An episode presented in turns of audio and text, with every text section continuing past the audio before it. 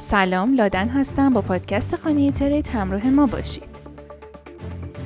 اخبار روز یک شنبه چهار اردیبهشت 1401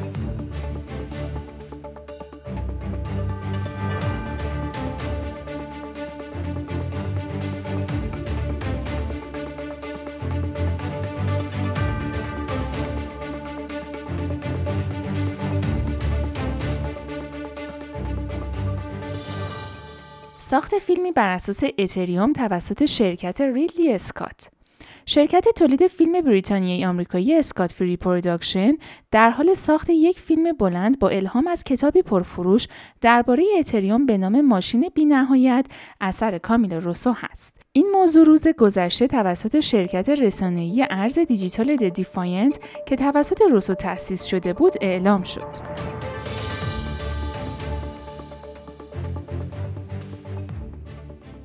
MicroStrategy یک شرکت نرم افزاری هوش تجاری است که به انباشت بیت کوین شناخته شده و حدود 129 هزار بیت کوین در اختیار دارد. این مبلغ 6 میلیارد دلار البته با قیمت فعلی تخمین زده شده. MicroStrategy بزرگترین شرکت هلدینگ بیت کوین هست که به صورت عمومی معامله می شود. مدیرعامل این شرکت مایکل سیلر گفته که شرکت هیچ برنامه‌ای برای فروش بیت کوین ندارد و قصد دارد برای بلند مدت این ارز دیجیتال را نگه دارد.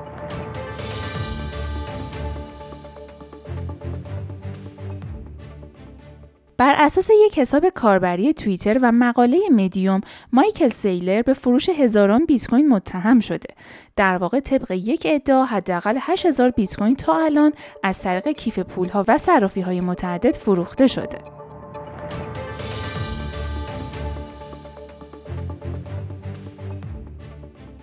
مدیرعامل بایننس سیزه در توییتر اعلام کرد که این صرافی 58 میلیون دلار که توسط لازاروس گروپ در 86 حساب پخش شده بود را بازیابی کرده.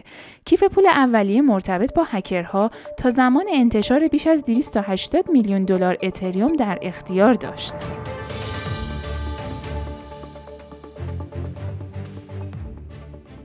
لایه‌ای که توسط سناتور نیویورک توماس تهیه شده، خواستار تعریف، مجازات و جرم تلقی کردن تقلب‌هایی است که به طور خاص توسعه دهندگان و پروژه‌هایی را هدف قرار می‌دهند که قصد فریب دادن سرمایه گذاران ارزهای دیجیتال را دارند.